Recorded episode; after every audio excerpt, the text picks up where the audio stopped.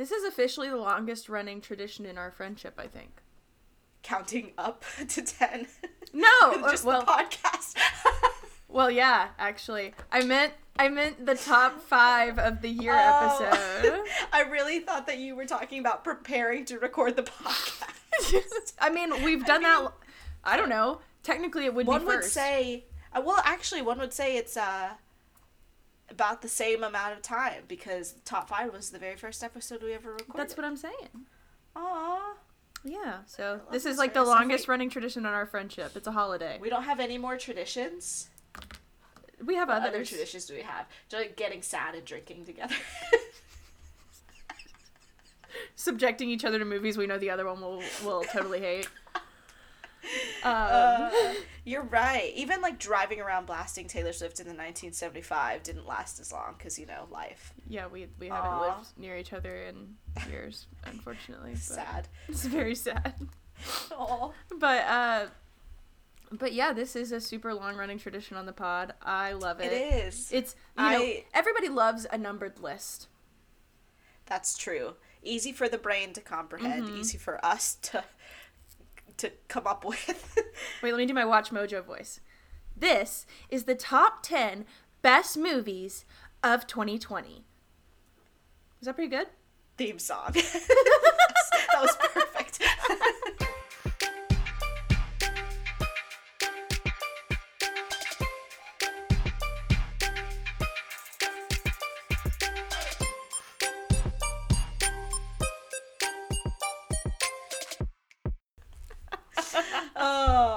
They say things like nobody would ever say anything. I think that it's wild. Time doesn't exist because this is releasing on the 2nd of February. Yeah, I don't think that's bad, especially this year. I don't think that's bad either. I think, so I remember clearly the first time we released this, we released it in December. Actually, we released it in, like, November. We hadn't seen so many movies. Oh, my goodness. Actually, I think it might have been October. Whenever it was that we released our first episode, which was definitely, like, in the fall. Like, we had not yet seen our actual favorite movies of that year.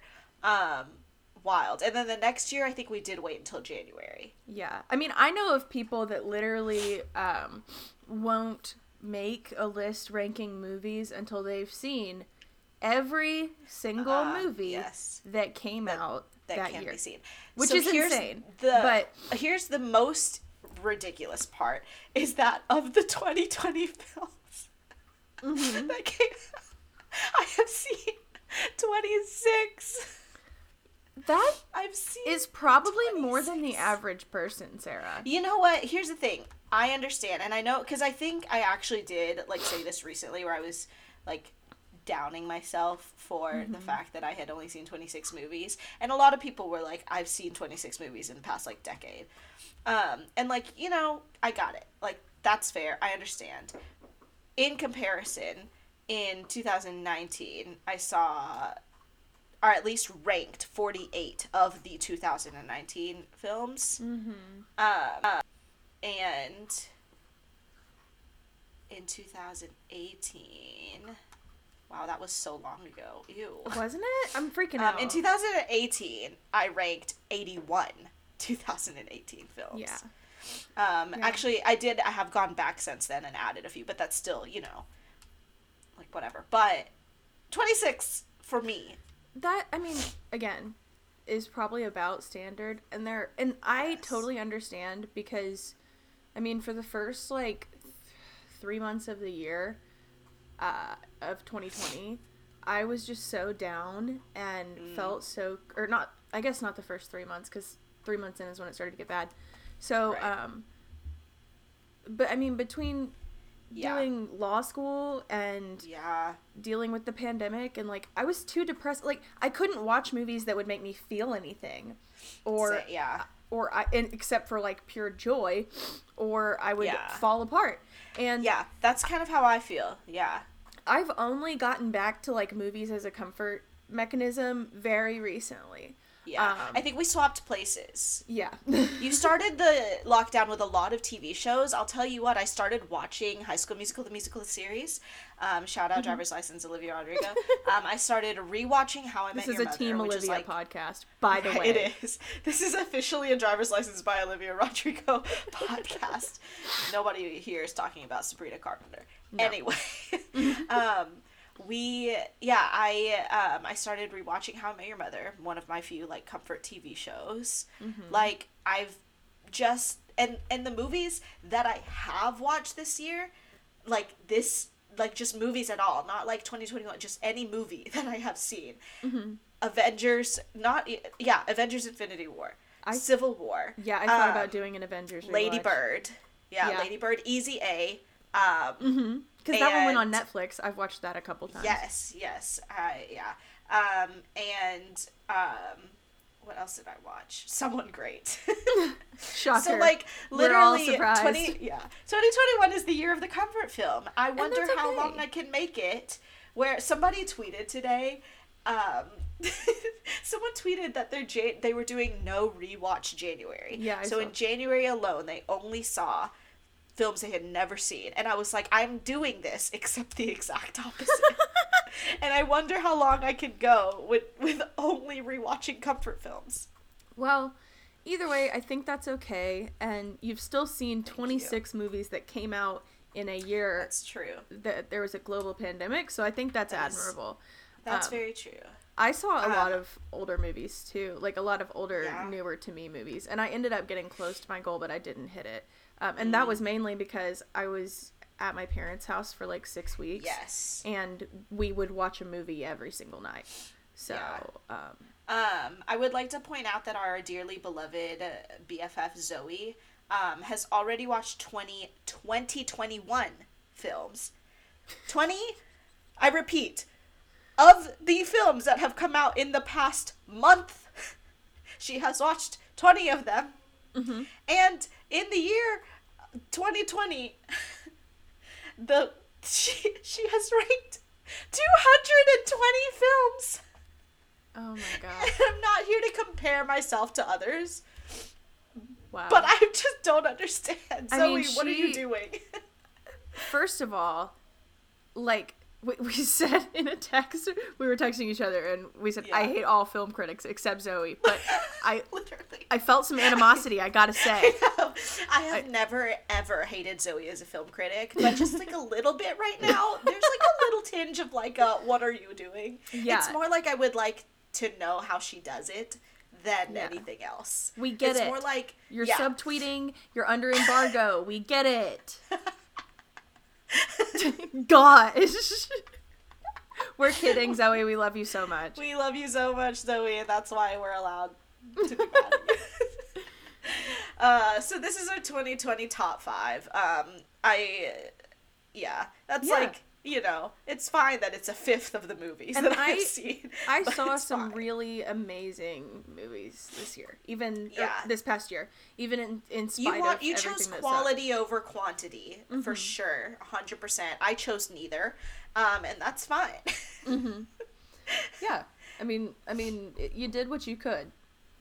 I did. I spent my time watching movies such as Love Guaranteed and Holidate and My Spy and Love Wedding Repeat and Feel the Beat. And Happiest Season.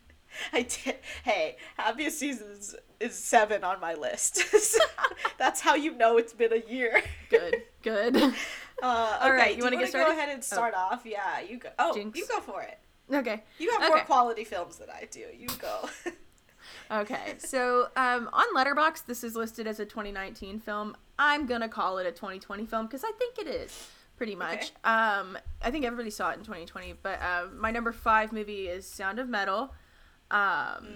It was directed by I Should Know This. It stars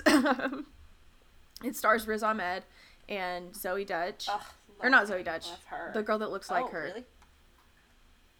There's a lot of people that look like Zoe Dutch. The one that was in Me and Earl and the Dying Girl. I need to pull up the IMDb and just stop being that girl. Oh, dear. Oh. We are a great movie podcast. I am doing so well. I was like, I don't need to pull up the Letterboxd. It'll be okay. Anyway, her name is Olivia Cook. Yes. They do. They are all. There's like another one, too. Yeah, there's like three of them that look just alike. Looks like them. It's Haley Lou Richardson. Yeah. Yes. Yeah, they're like the modern era of like the Zooey Deschanel and Katy Perry. And yes. Yeah. And the other girl. Okay. The other one. So, we all know who we're talking about. So, Sound of Metal. You guys have all probably heard of it that are listening to this. No pun intended. But it's about a metal drummer who starts to go deaf. And the most amazing part of the film by far is how immersive the sound design is. It really puts you inside of his head. It makes you very anxious when you, so the subtitles are hard-coded, right? So, basically, when Ruben, the main character, played by Riz Ahmed, when he's not understanding something, we're not understanding it either. If he can't hear, we can't hear. And if he doesn't understand the sign language he's seeing, there's no subtitle. And so, it's, incredibly immersive. You very much are in his head. And once he starts to learn sign language, you start to get subtitles with the sign language. And it's really fascinating. The way that they did that was so good. And I hope it wins all the sound design Oscars. Oh my gosh. But it is such a gorgeous movie. Kind of talks about the problem of, addictive behavior not necessarily only manifesting in drugs, but manifesting in things like, self-medicating with a relationship or things like that. And then he just has nothing to lean on once he's losing his hearing and has to go to he goes to a special, not a rehab, but like a center for people who are deaf. And so it's a really great movie. Highly recommend. It moved me, but it is really, really good. And Riz Ahmed is fantastic. I really hope he gets some nominations because he is super good. I've heard nothing but good things about that movie. Riz Ahmed, incredible. And it's on Amazon Prime. So yeah, if you guys want to watch it, but yeah, I've heard such good things.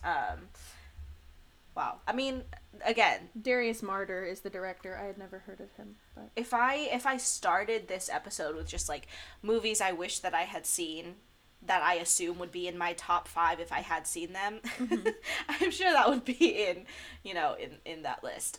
Before I give you my 5th, I just want to preface, I did watch a lot of really incredible movies for the first time in 2020. But they're not 2020 this movies. Is 2020 release movies, yes. So just really quickly before I say my the 2 movies I want to talk about, there's an argument out there for both of these movies that they are 2020 films, but we all know film festivals work weird and official year release dates work very weird. There are arguments that Yes God Yes and Straight Up would both be 2020 films. They're 2019 because that's when they first were released to any sort of audience. So I'm I don't. No, really, I mean this Sound of Metal is the same way, but I said it was a 2020 movie. Yeah, which is fair. But I just want everyone to know I didn't put those on my top 5, but they would be in my top 5 2020 if I went by kind of that logic. I also am trying to prove that I did watch quality movies. It's okay. You don't have to justify yourself here. I know. This is a judgment-free zone. At least that's from me. True. That is our brand. Our brand. I don't know if our listeners will judge you, but I won't. That's true, but y'all can at me if you're trying to for me. So that all being said, at number 5 on my list on Letterboxd of 2020 ranked is Taylor Swift Folklore: The Long Pond Studio Sessions. There is nothing wrong with that at all. Because come on, I mean, guys know Sarah, so you should not be surprised by that. I literally won an award at work recently for being a big Taylor Swift fan and being a little obnoxious about it, but it's okay. I know this is not a film. I consider it a documentary, so it's there. It's fine. It works. It is not the only Taylor Swift documentary on my list of my top 10 films. Cause oh my gosh, I was like, What else happened? No, my top 10, not my top 5. How great would that be if I was like 4? Miss Americana. Wow. Miss Americana is number 8, which is, it's fine. Anyway, so the thing about Taylor Swift Folklore, the Long Pond Studio Sessions, is that Miss Taylor Swift arguably had the best year of all of us. The quotes that people were posting at the beginning of the lockdown to encourage people and saying like, oh, so-and-so wrote their best work during the plague, and oh, so-and-so, created their best movie script while they were in isolation, and then they're like, you can create whatever. And I was like, shut up. Let people create if they want to, and not if they can't and don't want to. That's fine. But the kind of like being the like character that people were thinking of in terms of like, oh, someone's gonna emerge from this pandemic having created their best work of art, it was Taylor Swift, and she did it twice. Yeah, she did it twice. I mean, she was feeding us. Yes, she went through something during this pandemic that has forever changed her into the best version of herself, artist-wise, that she has ever been. And probably, her just as a person, too. She seems very healthy, very happy for her. But yeah, the way that she talks about creating folklore in the middle of a lockdown, in the way that she collaborates with... just all of her first of all, the way that she collaborated on such a like low key, like secret, like way, that's incredible. The way that she collaborated with one of my favorite artists of all time, Jack Antonoff, the way that she collaborated with Aaron Dessner, who is my friend Zach's like favorite artist of all time. And so my friend Zach has actually like told me a lot about how he tends to work. It's just beautiful. It's an incredible, it's just an incredible work of art. And then to be let into each track individually with her writing process and Jack and Aaron's like production process, is just incredible. And then to see the three of them vibing in a little studio with some flannels on and like literally just in a cabin in the woods, which is 100% what folklore is, just brought me happiness. And it was just an absolute joy. That's an Evermore song, but it's okay. It's fine. It did just bring me happiness, and to be able to watch it just like on my projection screen in my living room, the vibes were immaculate. That is really cool. And so because of that, it did, in fact, make my top 5. And that's okay. God bless it's a good one. She really has gotten me through a lot of this pandemic. Oh, same. Also, if you all want to see... Imagine that. If you all want to see my list of all Taylor Swift movies ranked, visit my Letterboxd. That does come in at number 2. All right. Okay. So, on to number 4. I saw this movie pretty early in the pandemic, and it has been stuck in my head all year, because I just think it's... I love that idea of the movie being stuck in your head. Yeah. That's incredible. In a horrifying manner, because this is horrifying movie. Oh, I don't want to know. So Boys State is my number 4. Okay. Produced by A24, directed by Jesse Moss and Amanda McBain. It was released on Apple TV Plus, and Boys State is just scary as hell. Did you went to Girl State? You grew up going to Girl State, right? Okay, I did. Yeah. And so the craziest thing about watching this and watching a Boys State that took place during the turmoil that our country has been in. Is so wild because I was even a counselor at Girl State. I went back for a second time. Like, it was a very big deal. You're gonna have to, I very surface level know of this culture just because I had friends who would go to Girl State, and obviously, like, I knew you, but, like, I don't know actually what this means. Yeah, so basically what it is it's very cinema verite. It's shot, like, right with these 17-year-old dweebs. Yeah. And so it's these guys, they pick guys from every school and send them to the Capitol, and this is in Texas, so. Okay. Well, got it. And, yeah. And send them to the Capitol in Austin, and they all try to create, they like elect democratically a government of a fictional 51st state of the United States. Right. And so you learn all about civics, you learn about your local elections, you learn about your state's government, and yeah, you elect a 51st, or a government for a 51st state of the United States. And so you start with like city elections, and then you do county elections, and then you do, and you're grouped into cities and counties and stuff. So anyway, you're not supposed to bring up politics, like real politics, in terms of like, you're not supposed to bring like up what's going on in the real world. Right. You're not supposed to bring up like First Amendment, gun rights, abortion, none of that stuff. It's not supposed to come up. That was hammered so heavily at our trainings with everything. And I thought it was really funny because girls usually did not have a problem with that.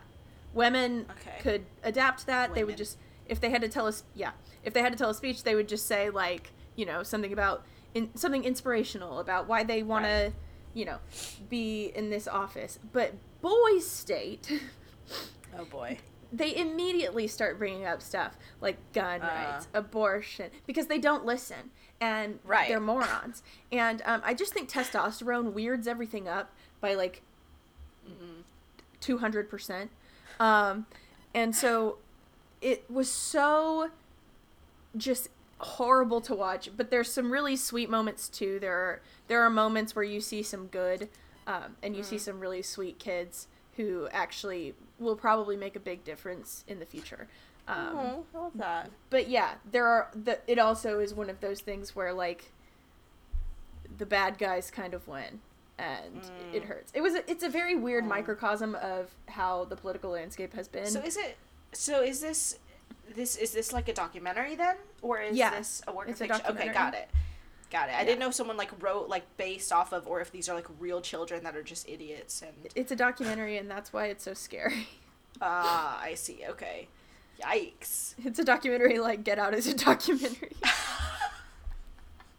It's scary.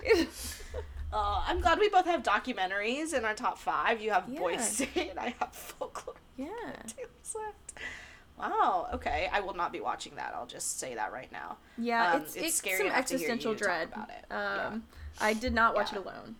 I remember you were like excited to see it just because you were like, oh, like, because obviously you have the girl state context. I'm an A24 simp. That's why. That's true. That's also true. I don't think I have a single A24. No. Well, that, my love, would be because they stopped releasing movies the second that the pandemic hit, and they refused to release them on VOD. It's true. I hate that. Except Boys State had been sold to Apple TV Plus already. So it was like a post, it was a different kind of, but like, yeah, A24 has, that's why they pushed back like The Green Knight and all these movies that were supposed to come out. So that's why you don't have a lot of A24. Green Knight, Dev Patel. That might be why I didn't watch any movies. Maybe. Apparently I only watched the Blame it on that. God bless. Okay, so my number 4, I did watch in the heat of lockdown, and it did bring me a lot of joy. Mm-hmm.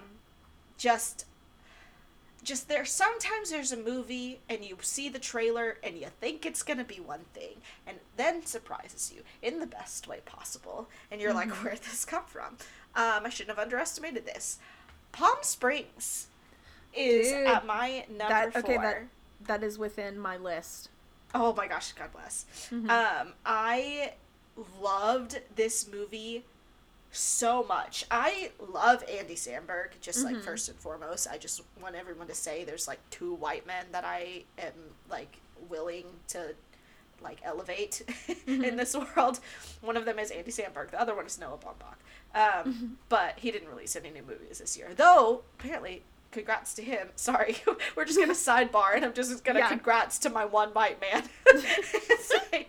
Congrats to Noah for my buddy Noah for his exclusive contract with Netflix. He secured the bag in the middle of this world in which people may or may not go to movie theaters. Good for him. That was a very smart business move. Yes. So, the other white man, Andy Samberg. Yeah. This movie is charming and hilarious, and normally I don't love, and I know, okay, so we kind of toyed around with the idea of this for the theme of this episode, because this episode does come out on Groundhog Day, but we, like, talked about the idea of talking about, like, time loopy movies, because we are all living in a time loop, and little did I know that when I did watch this movie at the beginning of lockdown, that the rest of the year would feel like I was waking up and living the same day over and over again. At the time, it was a funny concept. Now, a little too real. No, I, so maybe we can get into, like, more of the plotty stuff when we get to where it is on my list. Yeah. But, yeah, I saw this movie at the drive-in, even though it was on Hulu already and I had already watched it. I saw this movie at the drive-in, and it was so good. It really, I mean, it made me cry, but is also one of the funniest movies I've seen in so long. Christina Milioti is fantastic. So fantastic. She is adorable, and she is feisty, and she is just, like, good. She's and so good in this. It's got some really beautiful things to say about family and responsibility. And what does life even really mean? It has J.K. Simmons. Yeah. Oh, my gosh. What the heck? I know. Out of nowhere, too. Just like, and why? Camila Mendez, our Riverdale queen. She does. Her and her little eyebrows are just in there. It feels like a movie Max Greenfield should be in, but is not in. Oh, that is a fascinating and correct statement. Schmidt from New Girl, in case y'all didn't. Yes. It feels like a movie he should be in. It does, it does. I just feel like, I didn't expect, the thing is like, I guess Andy Samberg kind of tends to do that to me, right? Where I'm like, oh, like, this is funny, and I'm not really going to care, and I'm going to laugh a bit, and then it's just going to be done, or whatever. Mm-hmm. But, like, I ended up caring so much during this movie, and it was so sweet. Such a sweet movie, and I don't know. We'll talk more about the plot for you, because you're better about talking plot than I am. But I'm just talking about, I just loved how this movie made me feel. And I loved that at the very beginning of the lockdown, this is what I needed. And it has just held on in my top five. Again, part of it. I still have the theory that, like, I could have seen many more, like, quote unquote good movies in 2020, and this still would end up in my top five. I agree. Because I mean, it's it's because fun. It's even higher on my list. Because you did. Yeah, exactly. Because it's just, it's so fun. It's so also fun. Just been so long since, and I guess you don't, I feel like you can call this a pure comedy, even though it is very profound. But it's a comedy. I mean, even comedies, like, even regular old comedies have poignant moments. Yeah. And if anything, that's the point of a good comedy. Yeah, will give you that. And the pure comedy is so rare now, and I feel like it was so refreshing to see in Palm Springs. Yeah, that's a good word. It was very refreshing because I looked forward to it. I made special drinks for it. Oh, you did!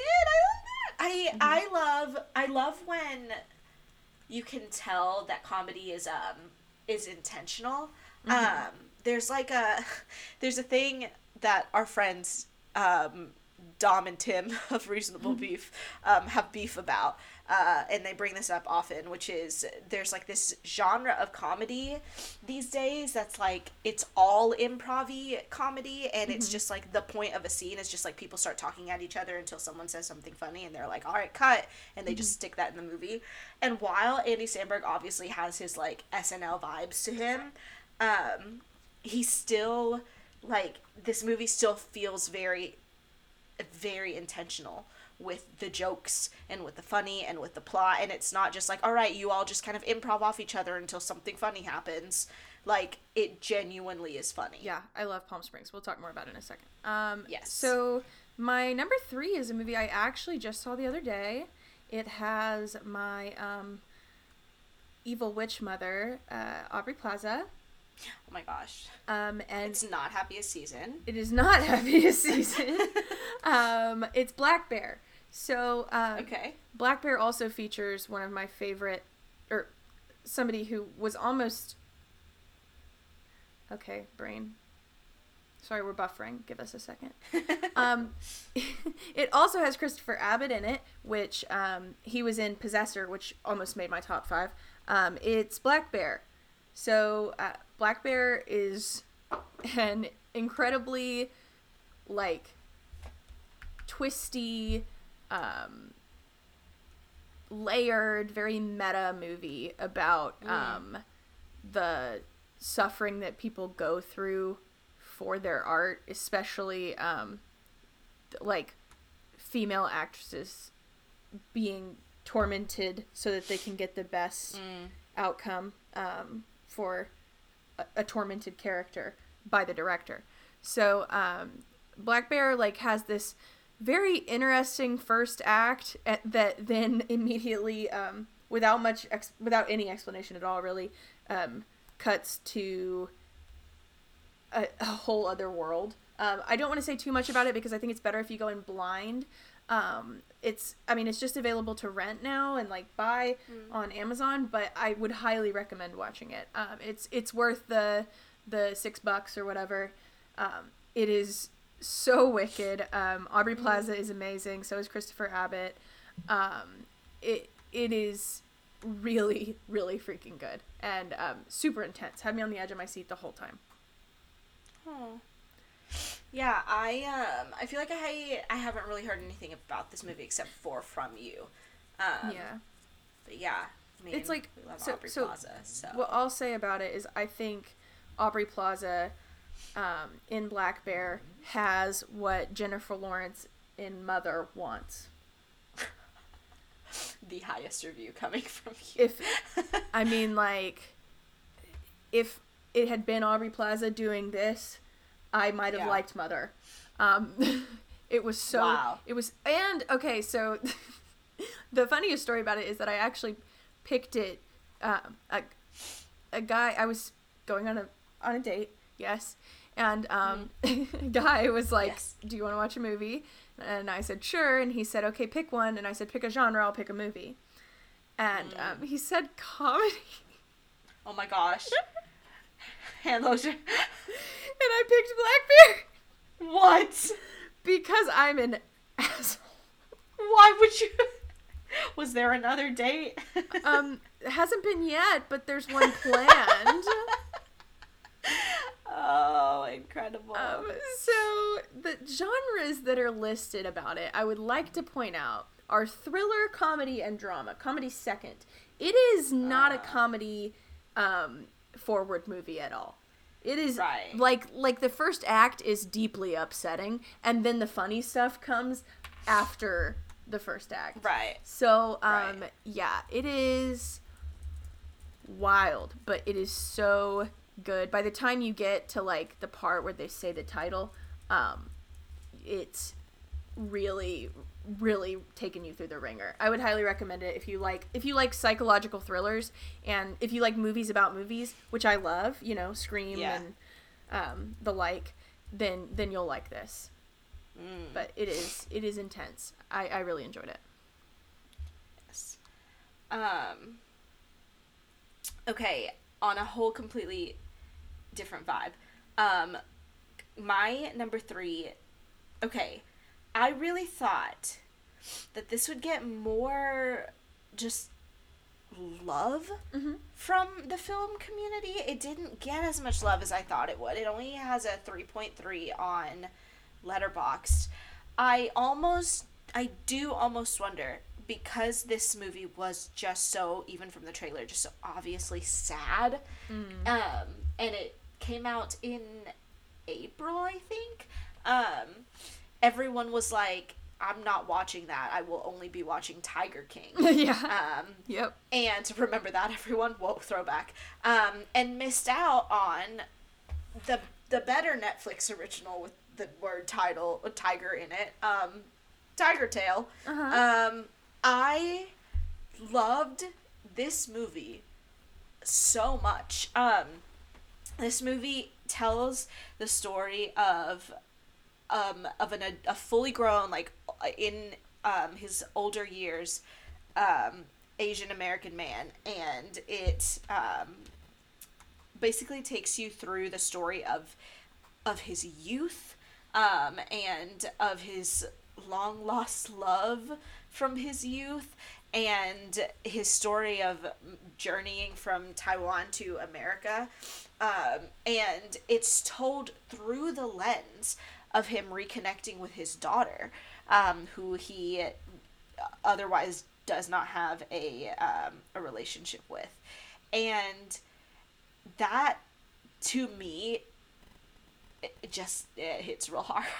Yeah, yeah. I love this. I love the exposure that Asian American stories are getting mm-hmm. right now, which I know we already, will always dog on them, but, shout out to the Golden Globes for being the worst.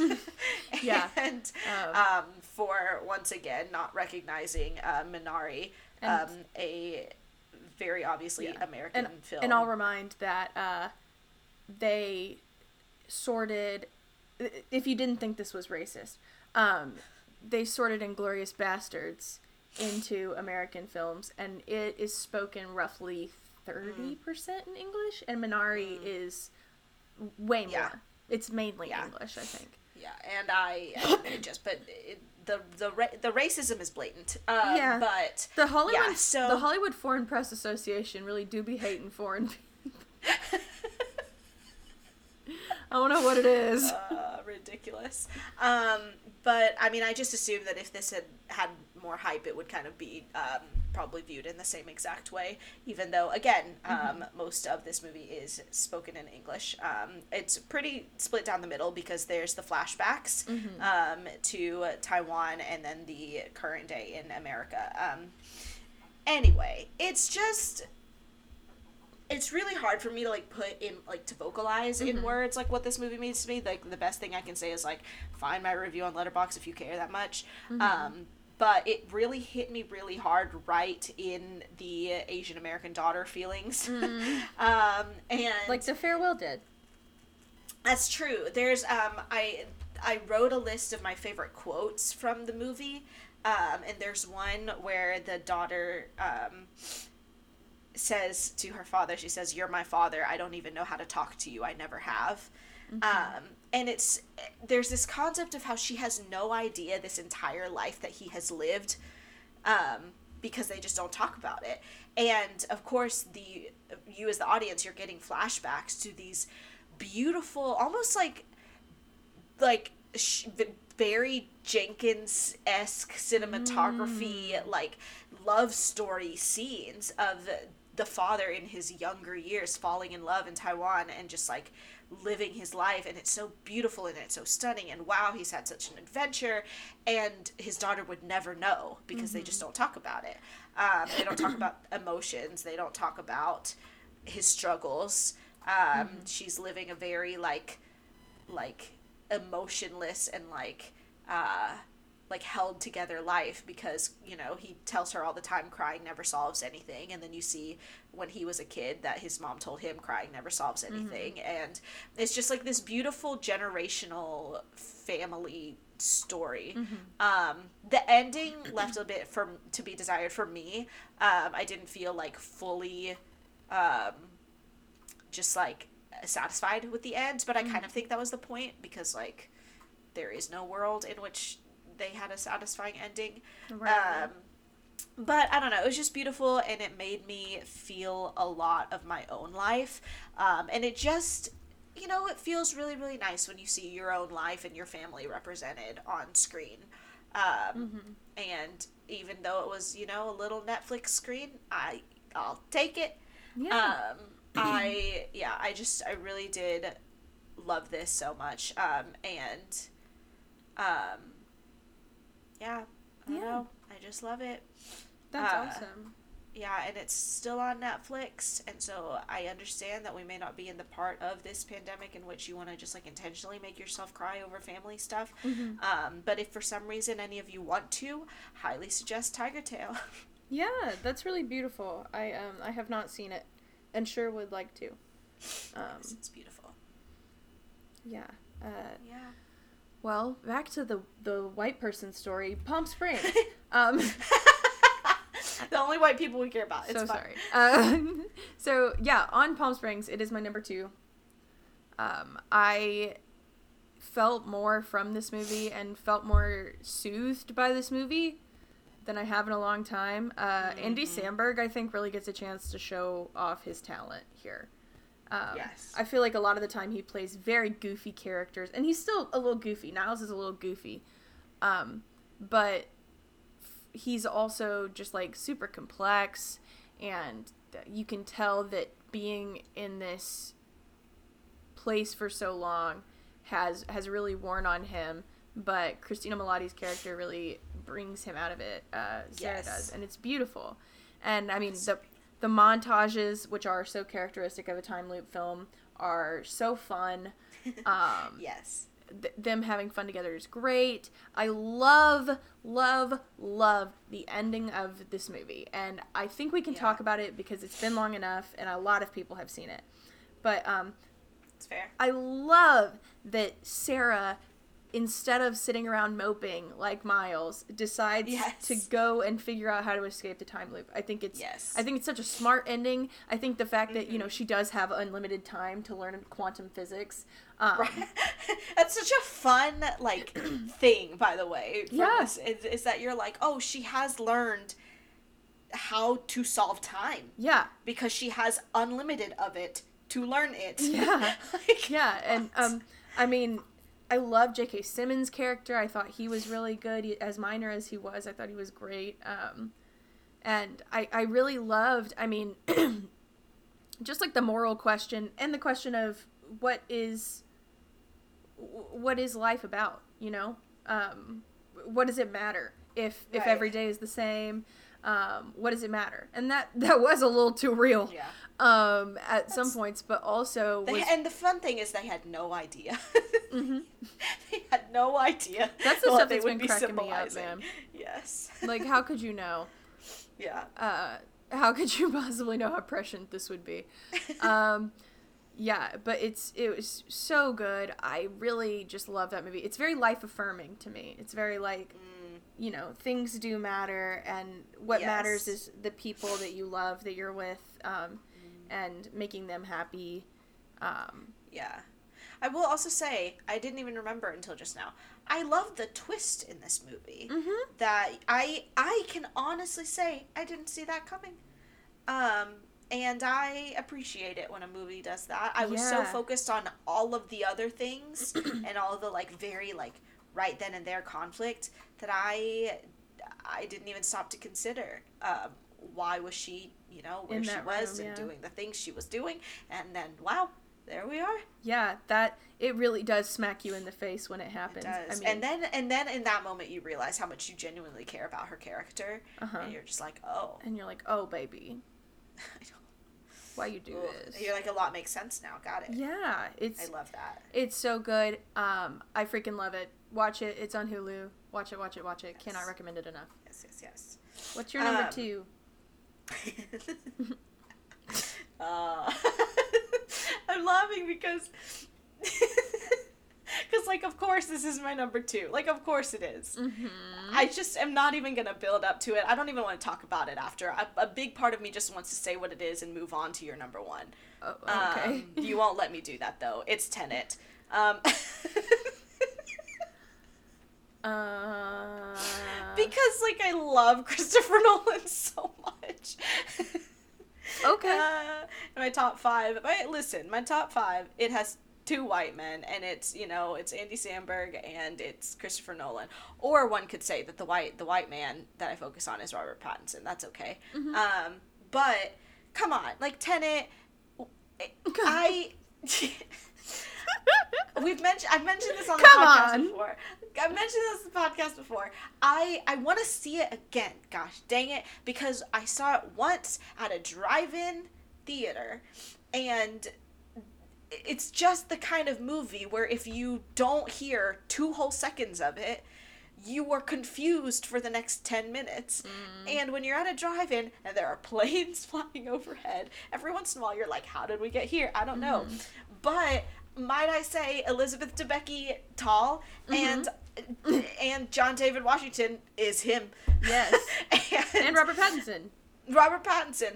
The movie says over and over again, we're living in a Twilight world. And yes, we are, because look at that. I mean, that's just this year, goofy, honestly. One could say that Robert Pattinson and Kristen Stewart both did their best work this year. And it was for Tenet and Happiest Season. And we are living in a Twilight world.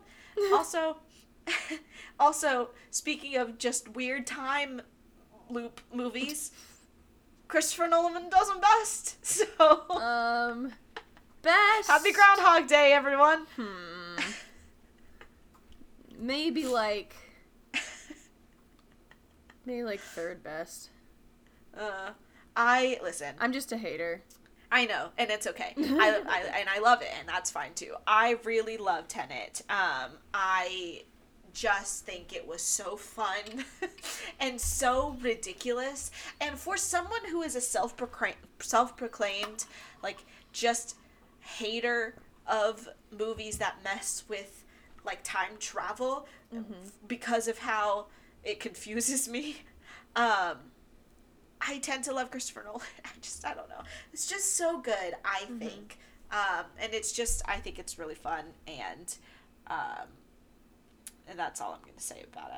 I don't want to film bro this movie too much. Yeah, I mean, that's perfectly valid, you know? Yes, thank you. You can certainly like that movie. Yes, thank you. Yeah, I mean, I didn't see it. It's okay. You know, I think it's funny that Christopher Nolan, being the movie theater snob that he is, killed movie theaters with that movie single-handedly. You know, we just had to see it on a big screen. The irony, he, I think, would admit himself was rich. Yes, that's fair. This movie did have real world stakes.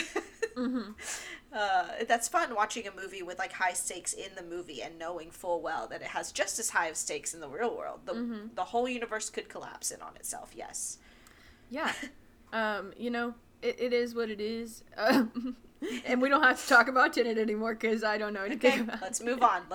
What is your number one? Okay. Everybody knows what my number one is. I don't think it's a surprise. Yeah. So the most cathartic movie experience I had this year, yes, that was the first time I had been in a movie theater in like 10 months. And seriously, like, I went through something that 4 years of therapy on the matter have not done. So I think, I don't know if that's like, I don't know if that's because I'm so mentally ill or if it's because therapy just hasn't ever known how to communicate with me the way that movies can. But I walked out of Promising Young Woman like a changed person.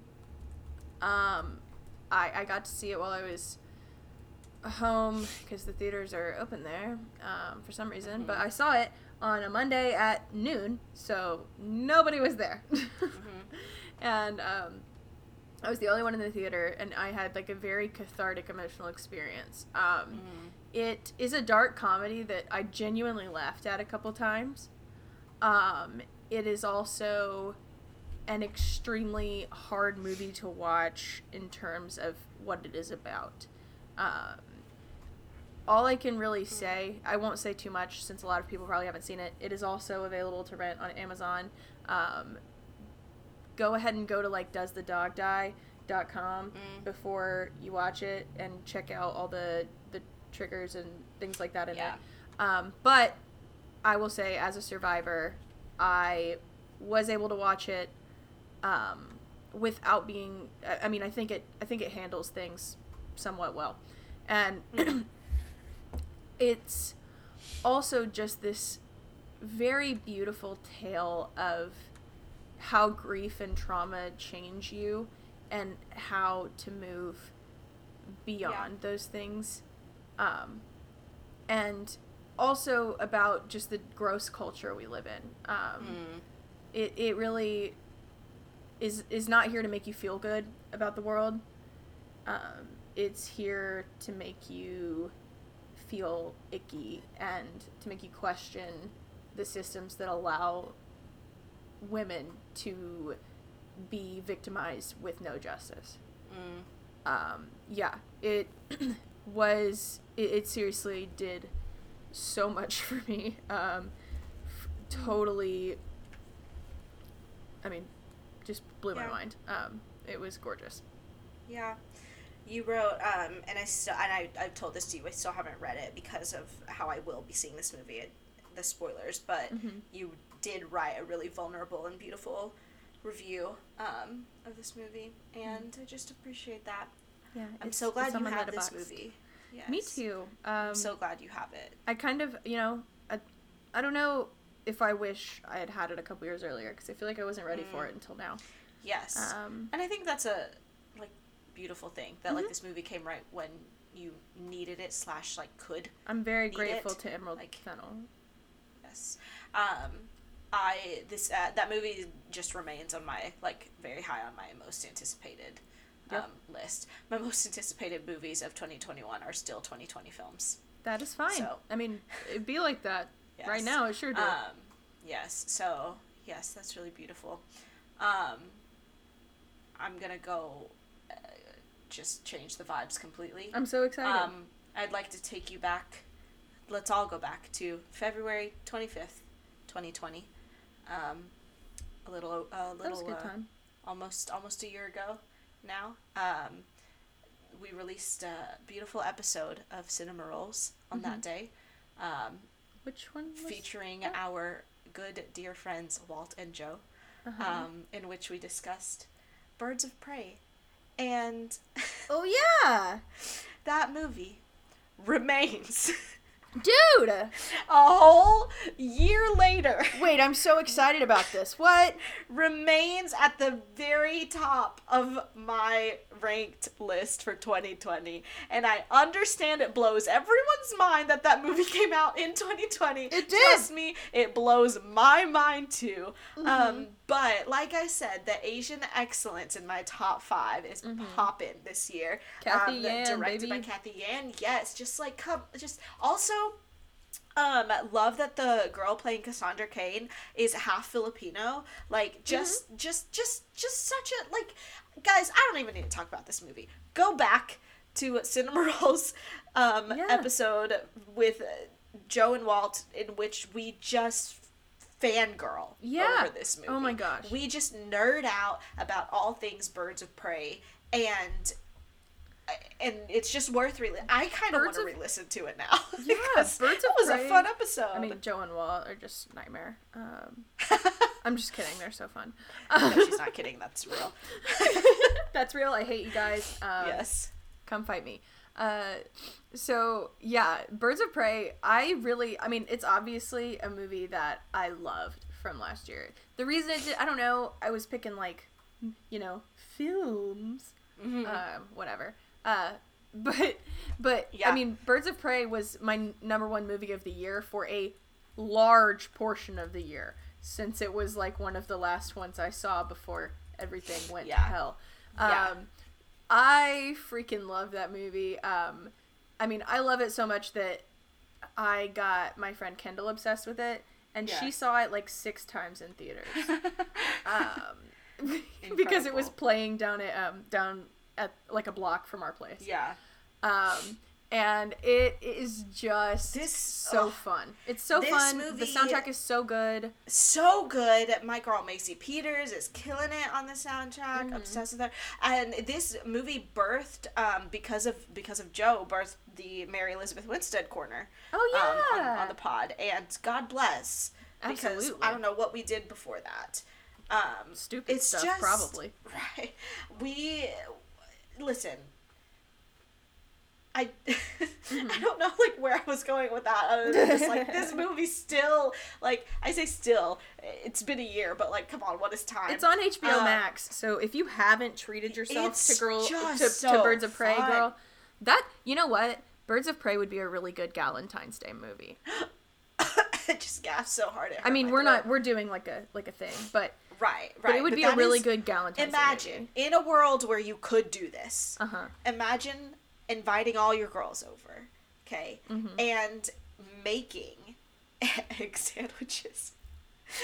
Dude! And I would never eat that, but still making. Why would you never eat that? That's a superior food. Because I hate the idea of an egg sandwich. I don't want to discuss that. You put bacon on there. You do the everything bagel. You do some avocado. I'll do all of it. Listen, I heard Joe talk about it already. Go to patreon.com/cinemarollspod. Joe said. The way Joe just did. There's a bonus clip on our Patreon of Joe describing an egg sandwich that he attempted to make, inspired by Birds of Prey. It is chaos, all things Joe and or Walt tend to be. This movie, just imagine having all your girls over and just watching this. So much gosh. So much good. So good. First of all, female-directed content. I believe in female supremacy. Because Promising Young Woman was directed by a woman. Birds of Prey was directed by a woman. I believe a couple of my honorable mention movies were directed by women. I have many honorable mentions that were directed by women. Yes. Yeah. She Dies Tomorrow was directed by a woman. Saint Maud, I think, was directed by a woman. Never Rarely, Sometimes Always. Happiest Season. Have you seen Never Rarely, Sometimes Always? I thought you saw it a long time ago. Oh, I haven't. That movie is heartbreaking. If you want to watch the more fun and lighthearted version of it, I would recommend Unpregnant on HBO Max. Oh my gosh, Unpregnant is an honorable mention of mine too. Yeah. I didn't end up doing this because the depression won out, but I was going to create a separate top 5, which is like movies that are lower on my list, but are just like top 5, I had a good time. Mm-hmm. And I will say, in my top 5, I had a good time. Birds of Prey is number 1 on both. Oh, absolutely. So, I had so much freaking fun. I had so much fun, and also it was just a dang good film. Mm-hmm. Like, just so good. Yeah. Yes, just perfect. I still, to this day, cannot scrub. Like, I would never want to scrub this from my memory by any means. But it's stuck in your head. But, yeah, it's stuck in my head. The scene in which they are fighting, what's her name? She lends her a, hair tie. Because Canary. She needs it. It's just so beautiful. Mary Elizabeth Winstead lends it too. Such a beautiful moment. Journey. It's such a beautiful moment. The women in this, by the way, powerful. Just Margot Robbie, freaking Jurnee Smollett, freaking Mary Elizabeth Winstead, Rosie Perez. Just so it's ridiculous. Just so good. And it was so much fun. I highly agree. I agree with you 100%. Yes. 100% number 1 on my list. But yeah, many women directed film. Never mind. I was gonna go into being a fan of the movie Work It, but I forgot that this is a Olivia Rodrigo podcast. When you said in that text with Sabrina Carpenter, I was like, girl, you had better watch yourself. You had better step carefully. Because Listen. You know what? We do not, first of all, we don't mess with the man in question. But second of all, we listen. Yes, and to be fair, I would like to push the narrative that, I am not pitting them against each other. Mm-hmm. Because, whatever, they just both happened to choose a very mediocre man to do all this over, and that's... And it's just sad to, just annoying. It's just sad that, Sabrina's a grown adult dunking on this child who made a song about how sad she is and how insecure she is. Yes. Olivia Rodrigo just wrote a song about being sad. Sabrina Carpenter wrote a response. And said... How does it feel that I'm screwing your ex? I just can't. I can't. That being said, Work It is an incredible, fun movie. Do not say it's an incredible movie. That's all you. It's not an incredible movie, but I've watched 26 2020 films. And It always and this podcast, listen, I've watched so few movies that this podcast is now an Olivia Rodrigo driver's license themed podcast. That's okay. I love that I had to give my take on it. These freaking bullies. I know everybody's waiting to hear my opinion on the driver's license drama. I know you guys were on the edge of your seat. Glad you all stuck around for us, our stupid movie talk, to get to the real stuff, which is our investment in the lives of these children. Do you have any other, like, honorable mentions that you just want to rapid fire off? Okay. I have one. That's because fine. Right. I don't know how many people... Okay, again, not the best movie. I feel like I just need to preface everything. Anyway, An American Pickle... starring Seth Rogen and Seth Rogen. Yes. Because Seth Rogen plays both his, like, great-great-great-great-grandfather or something, and great-grandson. Anyway. It's great-grandfather and great-grandson. It's the stupidest movie ever, and it's about a immigrant worker at a pickle factory who accidentally falls in a vat of the pickling we all saw stuff, and he is accidentally preserved for 100 years, and he wakes up and he's in modern day Brooklyn. It's hilarious. That's all you need to know. Okay. It's a fun time. For some reason, Seth Rogen movies really got me through 2020. That's like fine. I kid you not. Like I watched 50/50 for the first time. That really got me. The Night Before, I watched that for Christmas. That just that really got me. I rewatched Long Shot. It made me cry more than the first time. Seth Rogen really was the does something to you. My savior. Yeah. My honorable mentions, I'd say Trial of the Chicago 7 on Netflix is very good, very prescient, and features Sacha Baron Cohen, and it was really good. Possessor is really good. There's a ton of good horror that came out this year. Host, Freaky, She Dies Tomorrow, Possessor, Invisible Man. You did a lot of good, a good spooky. Yeah, yeah. For your little spooky self. Host, so good. Yeah, so highly recommend checking out some of the horror that came out last year. Yeah, that, it was, you know what's funny? I feel like... every year there's a weird theme that somehow gets into the mainstream. Like this year it was teenagers needing to travel to get abortions, with Never Really, Sometimes Always, and Unpregnant. Yeah. A couple years ago, I mean, like, sometimes it's like the Friends with Benefits concept. Like, both those movies, No Strings Attached and Friends with Benefits came out the same year. I mean, there's also movies about the Black Panthers that... There's, like, two of them coming out this year, right? Because it's, like, Judas and the Black Messiah, and, there's another one. Anyway. Oh, there was, like, the assassination of Fred Hampton, I think. So, yeah, I mean, there's just... that was... I don't know what that tangent was for. But, basically, either of those movies is really good. The teenagers needing to travel to go get abortions. But yeah, I mean, I think it was a pretty decent year for film. I missed the theater, of course, and I miss movies coming out. I miss theaters. I think I just miss, like, I didn't realize how much of my love of movies was directly correlated to my love of movie theaters until, this year. But we're good. We're gonna make it. Mm-hmm. Yeah. So with that, our let's do a BuzzFeed quiz. Yes.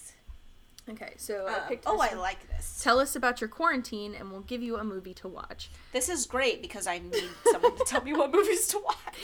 I didn't think of that, but I guess it makes sense. Uh-huh. What time do you usually wake up? Before 9 a.m., 10 a.m., 12 p.m., or afternoon? Before 9 a.m. I mean, in the beginning, before 9 a.m., yeah. Yeah. I'm a solid, 6:30 a.m. every day. Mm-hmm. Okay. Who are you quarantining with? Just me. I don't know how to... I have to... Who's in your pod? I'm not privileged enough to not work. So I work... But aside from that, I only see one person, and it is my significant other. Yeah. Okay. What kind of snacks have you mostly been eating for a freaking year? This must have been made a long time.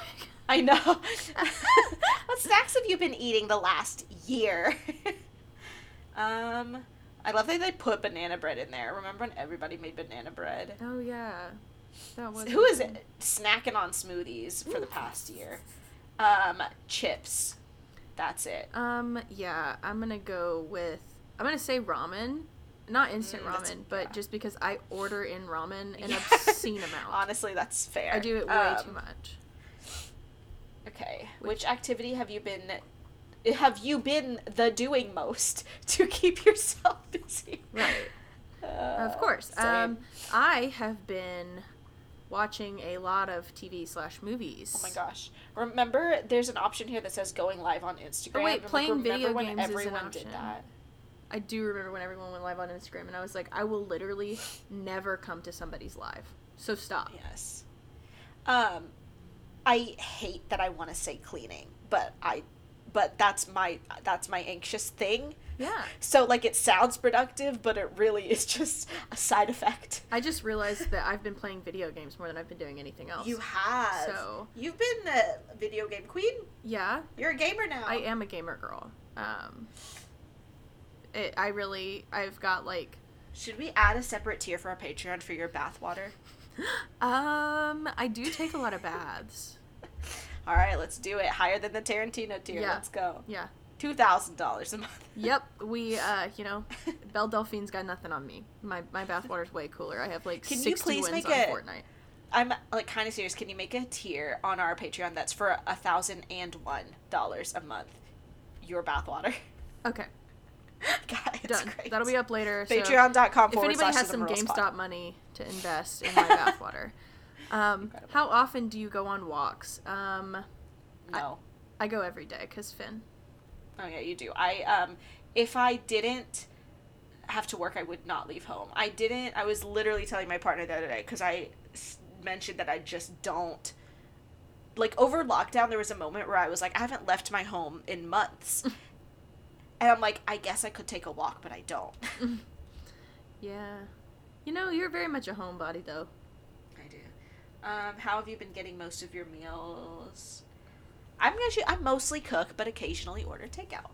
Because sometimes you just can't make the buffalo chicken dip like the bar down the road when you can get that DoorDashed. I'm going to say about the same. What time do you usually go to sleep? 9 p.m., 10 p.m., 11 p.m., midnight, or after? I'm a solid 11 p.m. I was just about to say 11 p.m. Yeah.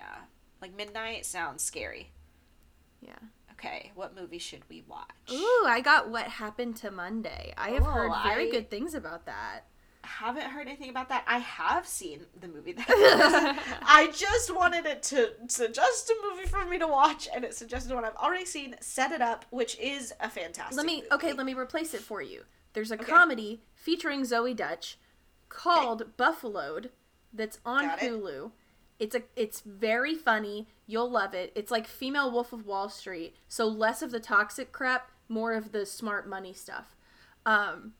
It's incredible. Very fun. Would highly recommend to everybody, by the way. And that was a 2020 movie, too, that I really enjoyed. Oh, incredible. Set It Up was, like, 2018. It seems like it was really long ago. It was during the surge of the rom-com. I remember that. Because, like, Set It Up came out. To All the Boys I've Loved Before came out. There was, like, one really cheesy rom-com that came out. Anyway, there was, like, a rom-com resurgence. I remember that. Yeah. Yeah, I mean, What Happened to Monday went, like, viral on TikTok, which is really interesting. Really? Have you noticed that like movies can go viral on there? I have not been on that. Oh, app. Well, like, okay. Well, like, the band Mother has come back into vogue, essentially, because of TikTok. They're a band whose best album was released in, like, 2006. TikTok is so scary. I mean, but, like, it's cool. Like, okay, so somebody will make a video that's like, this movie is amazing, and you should really watch it, and they'll give just, like, a really good pitch. and the movie will blow up. So what happened to Monday, I saw a TikTok the other day that had like 1 million likes that was talking about how good this movie is. So I might actually watch this tonight. Okay. It's a sci-fi movie. Rooney Mara. I'm reading the synopsis of it. Yeah. In a society where families are allowed only one child due to overpopulation, septuplets must dodge governmental execution while searching for their missing sister. All of them who I'm assuming is named Monday. Yes. Shut up. Yes. Every single one of these kids is played by Rooney Mara. Mary Magdalene herself. Yes. I can't believe it. Wow. We did it. That's nice. We did do it. And we got through 2020. We survived. I mean, oh gosh, that's really insensitive to say. That is. But I just mean... A lot of people... No, it's... I mean, but it's okay. We did. You know what? We did. Made it. And a lot of people didn't. And that's really honestly, effed up and sad and horrible. It is. We can be very grateful that we survived. I'm grateful you survived. I'm grateful you did too. Thank you. I'm happy for us. Also very angry that a lot of people did not make it through. Not only 2020, but the last 4 years of this presidency. Mm-hmm. There are a lot of people who did not survive that. And that's not... It's just not a thing to... yeah, I don't know. That this is not exactly the note that I meant to end on, but it's like worth noting that it's not like, oh, it's over. We survived as a whole. No. Because some people just didn't. Some people this year and the past 4 years were really dangerous for and still are. So. And, still are. I mean, I know Stimulus checks for everyone. Yeah. Wear your masks. Get vaccinated.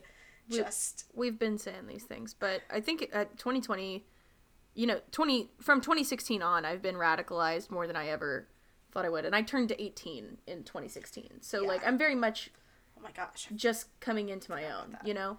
So like the opinions and the things that I was going to make my like the most important things to me, I never expected to shift so dramatically. From being, like, a 18-year-old who only cared about what was going on in my life and, like, you know, what I was trying to do. And then all of a sudden, I got totally radicalized. And that's really great. And I'm super glad that my eyes are open and I'm getting to actually do work. On that note, 2020 sucked. And it's going to keep sucking until we hold people accountable. So... It's true. And on that note, there was our top 5 favorite movies of 2020. So fun, so cute. So cute. Aw. But yeah, I'm glad we're doing this thing. Me too. And called life. I'm glad that things have to go up from here. Yeah. They sure do. It couldn't get much worse than last year. I'm begging. Yes. All right. We love you guys. I'm not going to say a movie I'm looking forward to because I'm kind of over it. I am 100% saying. What happened to Monday? That I'm looking forward to watching that tonight. Set it up to The Streets. Okay, that's it. There we go. Better note. We're done. All Cue the music. Get us out of here. Yes. That's how the cinema rolls. Bye.